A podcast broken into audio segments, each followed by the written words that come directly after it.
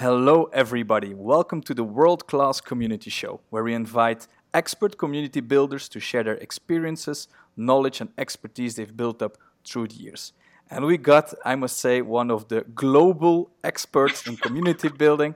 So we have April Maclean uh, joining us today. She's a, a self pronounced community junkie. She uh, built the Maven course on community building for jerks, if I'm correct. and uh, yeah, and she is uh, currently responsible for the HubSpot, one of the biggest uh, SaaS companies in the world for the HubSpot community. So she knows a thing or two about community building and managing communities. Thank you for joining us and welcome to the show, April. Thank you for having me. Yeah, it's really awesome to have you on the show. I've uh, I've seen your course and I've um, yeah, I was really impressed by everything you've done in the field. So I'm very happy to have you today. That's cool. I appreciate that. So we always start with an icebreaker, uh, mm-hmm. and this is a bit of a personal question. But what community are you a part of that is very unique? I am also a choreographer and dance teacher, and I am in a community called Dance for Film, where we do constructive criticisms and help each other direct uh, dance videos. So that's one of my favorite communities. Okay, wow, wow, that's very specific. Yeah, how, yes, it is. How did you end up there? Is is dance your passion, or or how did you? Yeah, I owned a dance studio for about 11 years, so it is a huge part of my life. And I made the jump to doing more produ- producing and directing, um, which is extremely satisfying. So it was through I, through somebody that I met that introduced me to the community, and yeah, it's made me a better director. Okay, awesome. So let's start with the uh, I would say one of the beginnings of your career, the hustle. Mm-hmm uh, which is now acquired by HubSpot. Uh, mm-hmm. you were managing the Hustle community. Can you talk a bit about what the Hustle was and what the community was? Sure. So, trajectory wise, I was not, I never was employed by the Hustle because I was hired mid acquisition. so, my hiring process was put on hold while they made the uh, the full turn and then I, I, then I was brought on afterwards. So the Hustle what is a media company for entrepreneurs. It started as a free daily actually started as an event company, the Hustle Con. And then it went into these free daily emails and the sort of premises if your cool friend read all the business news that day and just sent you the headlines in their own quippy way, uh, that's how you can summarize the hustle. Uh, and from the hustle, this premium newsletter product was uh, spun off called Trends. And Trends is this incredible newsletter where every week you get this deeply researched by our head analysts all the business trends they see on the horizon. So I was actually hired to manage the trends community and then they got acquired by HubSpot. So while we can technically say HubSpot community, it remained its own separate community even post acquisition. Okay, so they brought you on to grow this community and manage this community Correct. a bit. Or yeah, okay. Yeah. Really cool. So, um, how does your day to day look doing this? How how does a regular day look for April? Uh, there's that cli- not a cliche, but very often you'll hear entrepreneurs talk about this idea of visionary versus integrator, or I know they have all these different terminologies for it. And my job just demands both because I'm it. I'm, I'm a team of one. Lots of our teams are teams of one, and I have, you know, these 16,000 people to take care of. So there's this element of you need to be in the community facilitating conversations, making sure that people are getting responded to, making sure they're getting the value that they're hoping for. Um, sometimes you're diffusing conflict. There's there's all like the actual you have to be in the room with people managing those relationships and then you simultaneously need to be able to work outside of the room to figure out how you're going to program it like who's coming on next? What are they talking about where i can bring in an expert? Um, what kind of programs can i implement to protect this community as we scale from denigrating or the reverse network effect or so it's it's like uh, it's all over the place. And and now especially i'm trying to figure out how to work more cross functionally with other departments so that community can thread its way through instead of being its own little island. Okay, so a lot of plates to keep up in the air? Fitting, yeah. yes. That's right. Okay, what uh, what attracted you to community building to start? Did you just roll into it, or was it uh, a calling for you? Both, but I didn't recognize it at first. I g- grew up in foster care, so about 22 homes, just no stability, no sort of belonging, and I fell in love with dance. Um, dance and, and entrepreneurship were like the two that occupy my brain the most. And I ended up opening a dance studio, and I didn't realize it at the time. But the reason I fell in love with dance, it was the first therapy that actually worked. Like it made sense, even though I didn't even know it was therapy. Uh, and then the second thing is the development of that studio ended up being the most incredible community that I probably will ever encounter. It's it's really even hard to think that I'll ever find anything comparable. But dance is just a medium. It's just like a thing that you do. The undercurrent is community. And I find that I over and over again get drawn to opportunities to build community without even recognizing that that's what it is because people connecting to each other is probably the most important thing in the world in my opinion um, but i'm not very peoply like I get exhausted in crowds. I have a really hard time getting out there, um, but I deeply enjoy facilitating the experience for other people and then watching it happen. Okay, that's very specific and I think very recognizable for a lot of people. So you don't have to be a people person to build communities and facilitate them. Absolutely. I am the not an extrovert by any means. Uh, I, I, think that's a total misnomer that you have to be sort of this very people person. What you do need to have is a very strong sense of um, being able to read between the lines in people's behavior. So you can call it EQ or whatever you want to call it, but that sort of uh, understanding nuance in the way that people talk and what they're really feeling is um, the most important quality and available to introverts, extroverts, ambiverts. It's sort of agnostic that way. Okay, nice, nice. So um, the dancing was really the the kickoff of your career. Yes. At what point did you um, realize that this was a skill or an experience that could build a career? Man, well, the arts are rough. It is a rough way to make a living. you don't see a lot of people who are hoping to accumulate financial freedom go into the world of arts. And that's a totally different debate. What I will say is, I opened the studio because I recognize the need for adults to have dance in their life. Almost any given place that you go to, unless it's a major metropolitan area, there will be like a dozen kid studios and none for adults. And I think to the average person, dance classes feel cute, fun, frivolous. Maybe someday. They're life changing. It is life changing to get into a space with other people and to be fully present because your body has to respond to these cues. Your mind has to uh, respond to, like, your muscle memory has to kick in. You have to be in the moment. You can't wander off mentally or physically.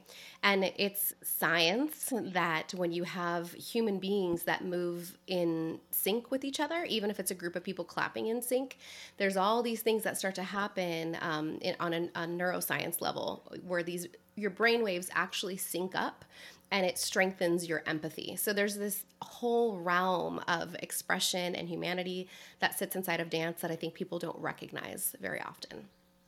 Okay. Oh, that didn't yeah. even answer your question. no, no, but it was very interesting. Just got excited.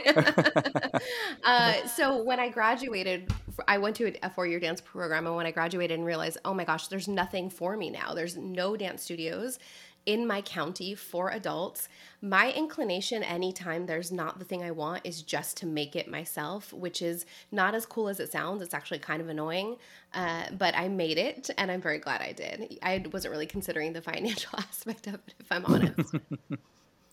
okay, and at some point you became a, a freelance community consultant. I still am. Yep. You still are. So, mm-hmm. what type of companies or people contact you with what type of questions? Can you give a, a, a range of that? Yeah, it started it wasn't on purpose. It started because I started getting so many inbound requests for help building community and realized so this is something like people are really starting to catch on to if we're just going to be pragmatists, people are catching on to the fact that community is a huge competitive advantage. I mean, if you're just a pure bottom line person, you can pretty easily recognize that if you build a community around you, that's not going to be replicated as easily, whereas people rip off services and products all the time. So, with that growing recognition, there's all these businesses looking to grow community. And unfortunately, they're often looking at it through the wrong lens, um, which is okay. It just takes a little bit of education. But I get people contacting me in from all sorts of industries. Um, uh, I just had somebody contact me who's launching a SaaS product for musicians. Um, I just got a, a, message a couple days ago from someone who's bioengineering plants. Uh, there's all the uh, one that is all about divorce, um, and the most common questions I get are either one, I launched a community, it's floundering, it's embarrassing, how do I turn it around? Or I think my business needs a community. I have zero idea how to get started. Those are just the two buckets of things that come through. Okay. And how does uh, your your approach look like? Do you get very hands on? Is it a bit of consulting? Is it okay? Let's dig together and, and look for the root problem because uh, it's it's very interesting to me. So um, yeah, yeah. Well, yeah. I suppose the done for you, done with you all the, the the nuances there shift. I don't manage communities, so I, I don't do the thing where I hop in and manage your community. I will teach you how to hire a good community manager, but the process is pretty high touch. Uh, I haven't gone the route of productizing this um, excuse me sort of playbook and then just sending it out to the world because so many communities are different. There's so many things to think through.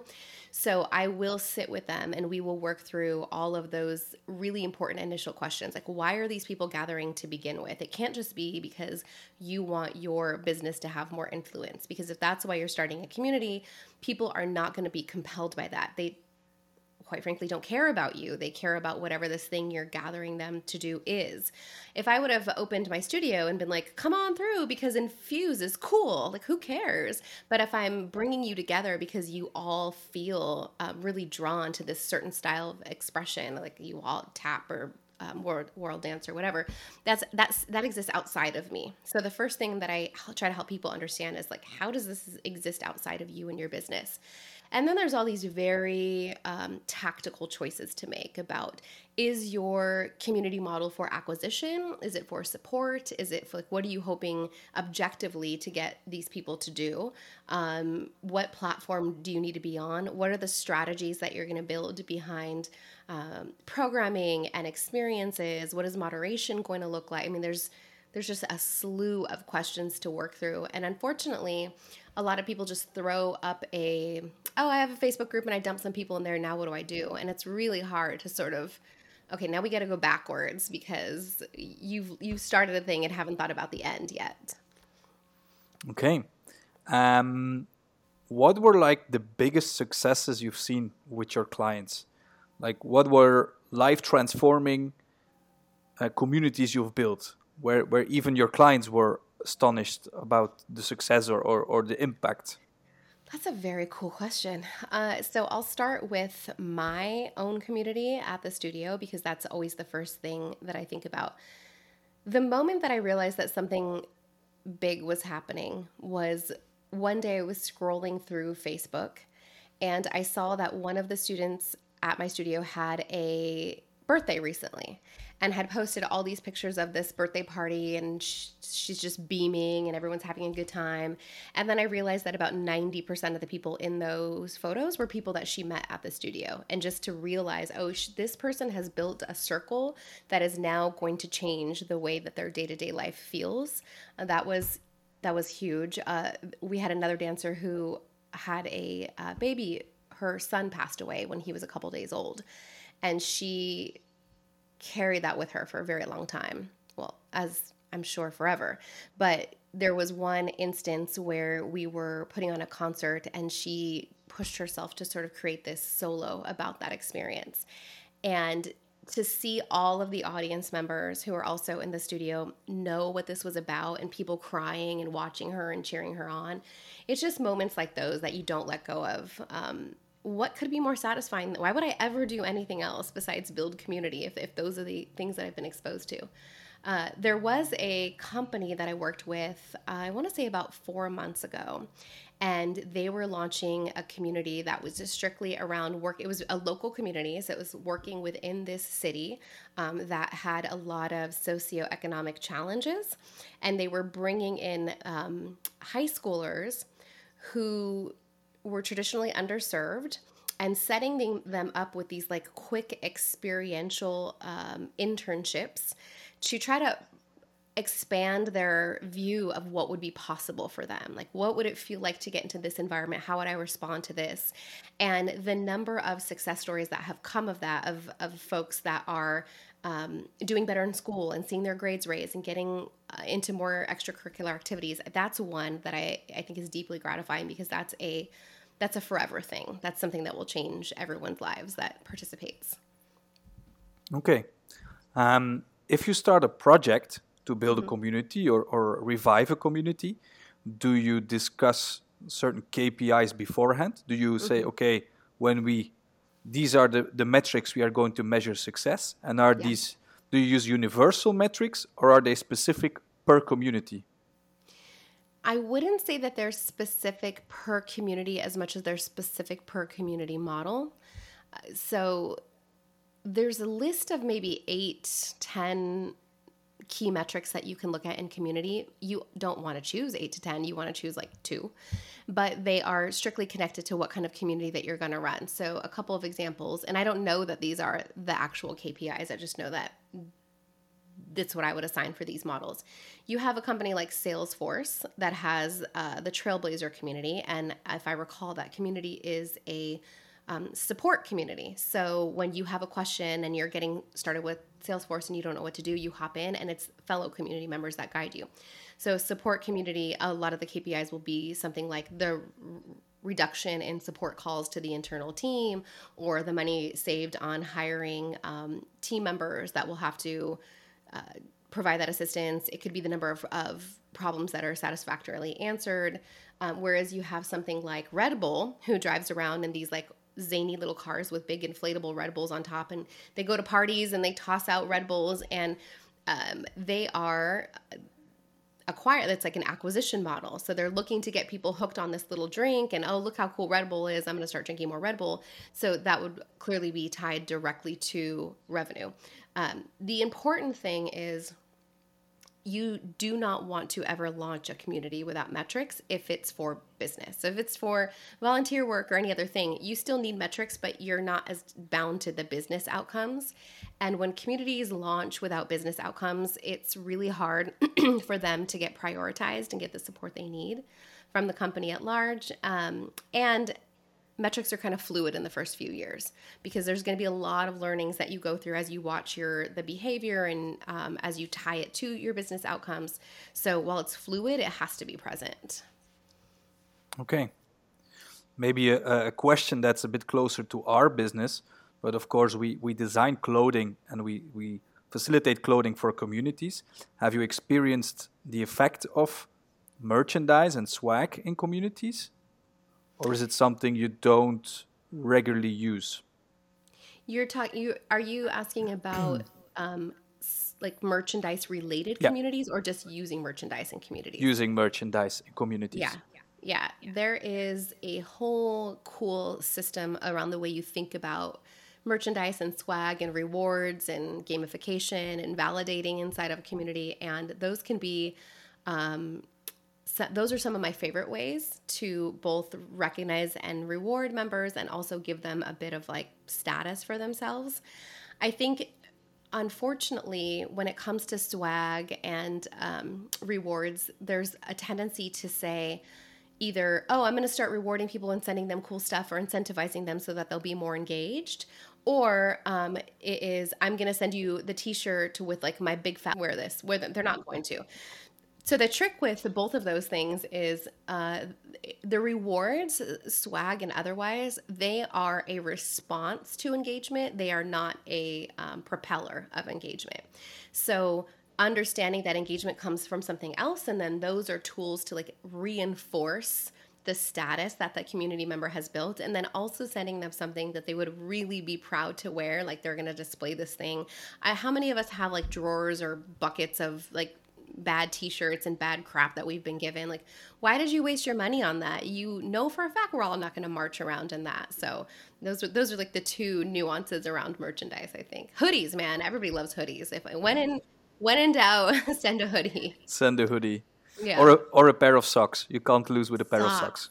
Good socks. Can never get enough. Yeah. Well great. You just uh, covered our full pitch. So uh, I'll send you my invoice. yeah, that's that's exactly the challenge. We uh, always have to explain to our clients that, well, just just picking a crappy shirt and, and slapping your logo on it Ugh. doesn't really qualify, and it's better just to not waste the money on that. It's awful. It is truly awful. Yeah. Okay, but it's cool to see that that that you also have the experience with merchandise, and it reinforces the the community feeling. That's something we all also strongly believe in. Um, we had a yeah. this series of shirts that I had designed at the studio that were all messages that could only be read in the mirror. So when you're because when you're in a dance studio, you're all looking in the mirror together. So it was messages to each other or to yourself, and our logo wasn't even on it. We had like our little baby icon like somewhere in there and hidden in one of the letters, but it wasn't about logo at all. It was about giving people this sense of connection to each other. And I still get the the studio lives on. I sold it, so I still see their videos, and I still see people wearing those shirts in those videos. It's uh, much more powerful than like a pen that they would have thrown away the next day. Yeah, and certainly if you have this legacy of merchandise, and they, yeah. they got like the first edition, we see it here yeah. internally because well, we have to do it a lot because it's it's, uh, it's what we do, and we have around five six collections a year internally, mm. and it's really a status symbol that you get these old cool you the first collection. One, yeah. yeah. yes, absolutely. I love that. Yeah, really, really fun. Um, so of course we all know uh, COVID happened. For community mm-hmm. builders, it was quite a challenge uh, to manage this. Certainly, your experience was in a dance school, so this yeah. means physically together. Uh. How did you how did you switch to remote, or how did you keep the communities alive during this period? God, it was so brutal. God, just thinking about it.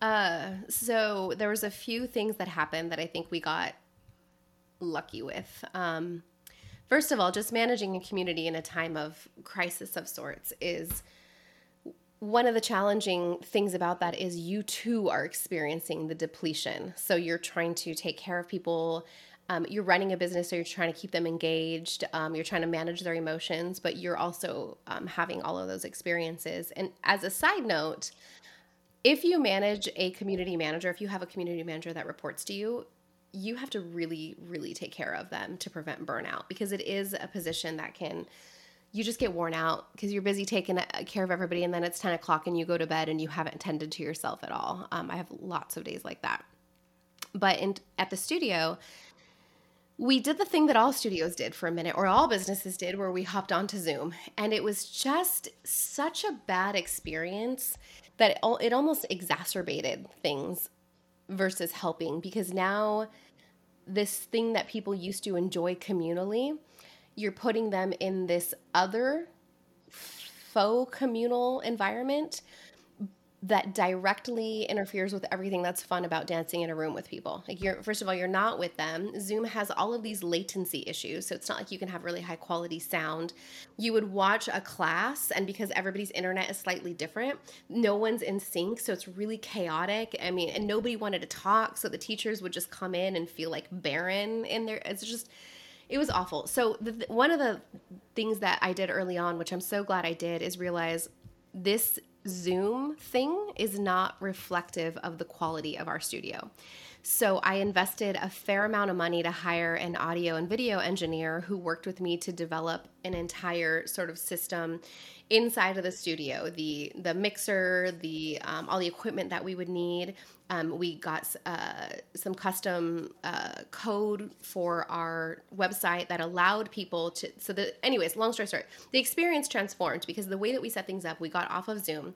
People could watch live really high quality sound video and audio no latency. We had a custom chat made so that you can talk to your dance teacher in real time. So you would see dance, dance, dance. The teacher would walk over towards the camera, check the chat, answer any questions, go back. They would be able to interact with you. They saw your name.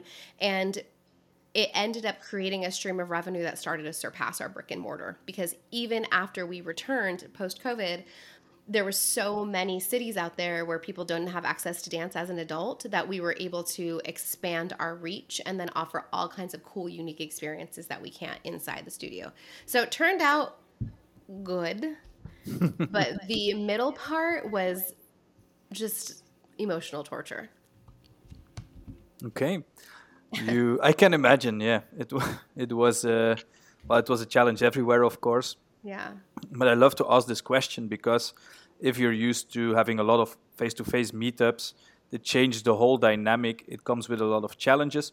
I had other conversations where they said it gave an Im- an impressive boost to the community mm. because it was for, it was for example a community of freelancers and they were just too busy with work every day, and then COVID hit, so they had to find mm. new ways to find um, jobs and to find uh, uh, projects. So yeah. they hopped on these communities and they stayed.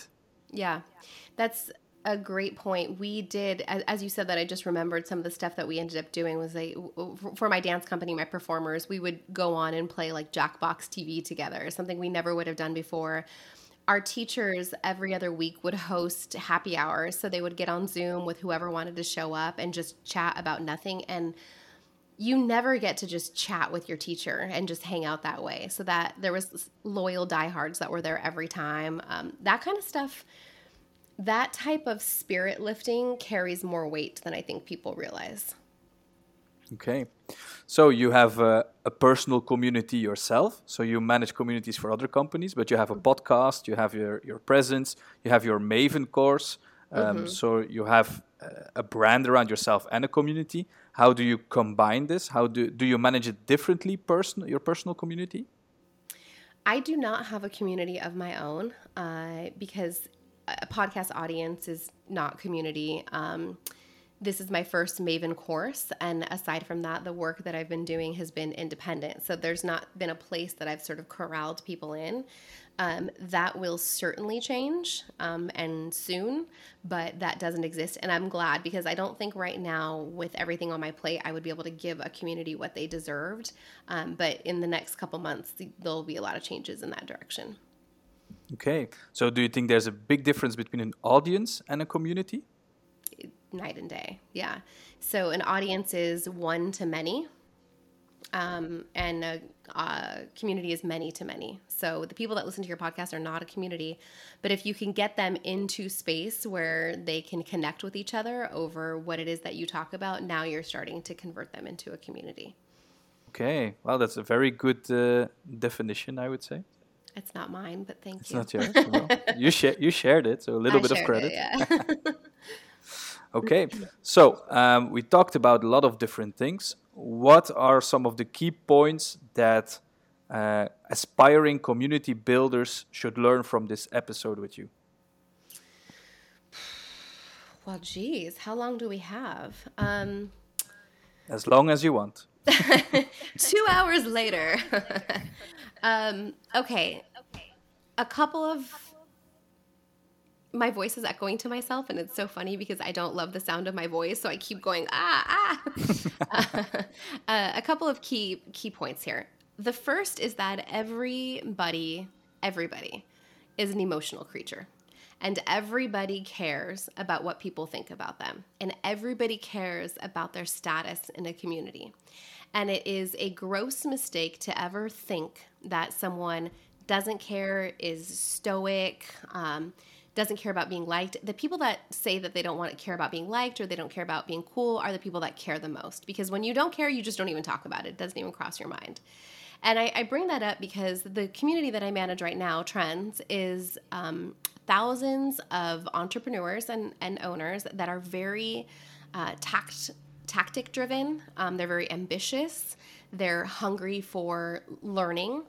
And it can often look like these are people who are not emotional creatures. Um, and that is a mistake because if you start to think that you will miss out on opportunities to develop your community in a healthy direction, every one of them is just as mushy as the next. It's just presentation. Uh, another point that I would clarify is when you do run a community, there's all these um, behavioral things that you start to debate about are, am I a neutral party? Am I managing this community? Is my role to be sort of a neutral party in the way that I direct this? Um, there's probably other opinions. My opinion is absolutely not. Neutrality is um, really death to a community, and that's why I called my course "Community Building for Jerks." Is like you have to kind of be a jerk if you're going to, to like hold the line that keeps your community in place. Uh, and then I think the third thing that I would say is it's 10 times harder than you think it's going to be to build a community.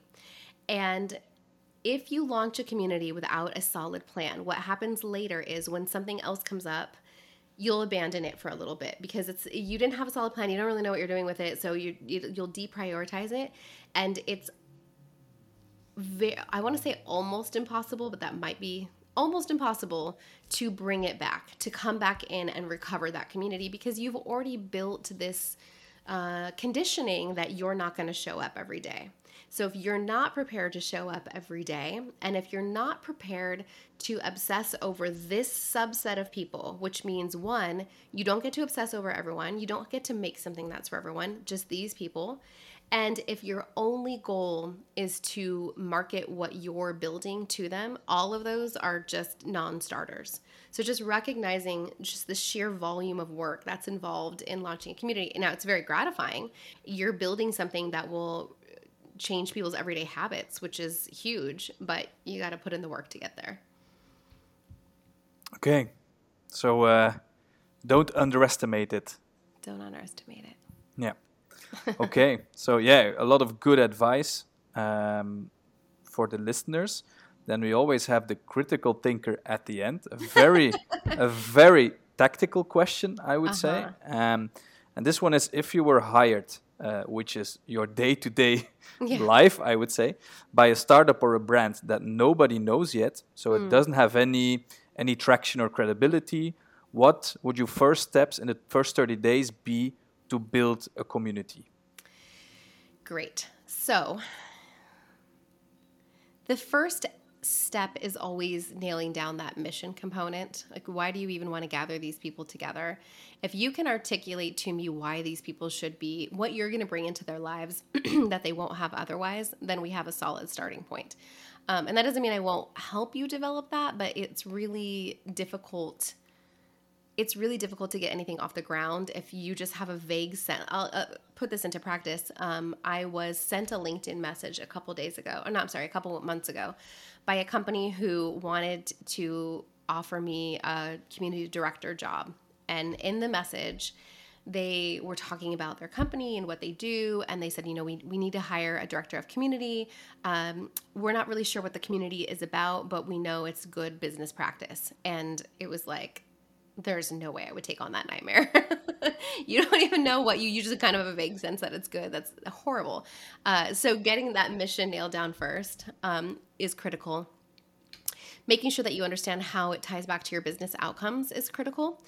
Uh, and then the next thing that is super underrated is helping people understand how to own a topic in a community's mind. Because in this sense, it doesn't matter that your startup is brand new. Whatever your startup is, if there's a topic that you can own. So let's say you are um, a, a startup in the legal industry that is hoping to revolutionize, I hate that word, the way that people handle prenuptial agreements. Um, you don't need to start a community that says whatever the name of the company is like remarkable pairs LLC. Nobody knows what that is and it doesn't even matter. But if you can own the topic of prenups, if your thing is about intelligent, empathetic prenuptial agreements, you can own that topic and you can start to get your first 100 community members in with relative ease because you don't have to explain who you are. It doesn't have to be about your company. There's millions of people who need to sign prenups every year. That's a totally made up statistic, but you can tap that community. So owning that topic and that way going forward, people think prenup, they think of your community.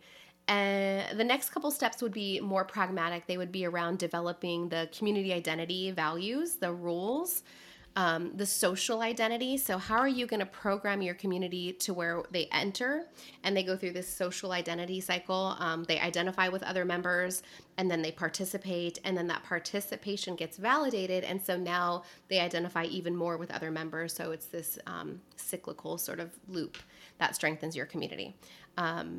That would be the most important first five steps to me.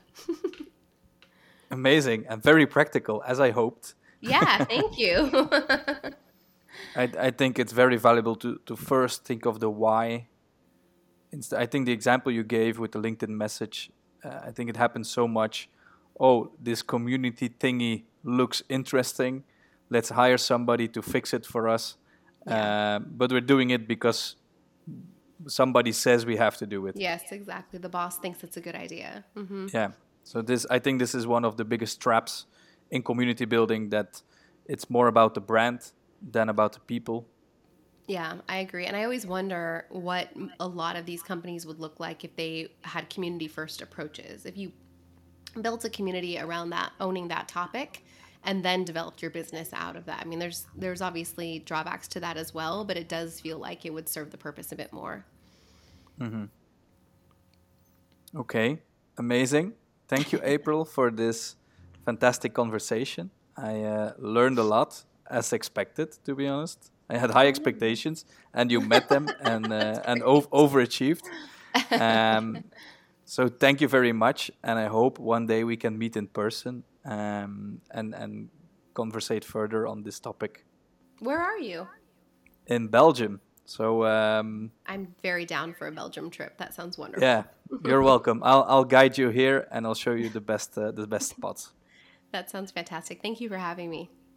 Have an amazing day and thank you very much. You as well.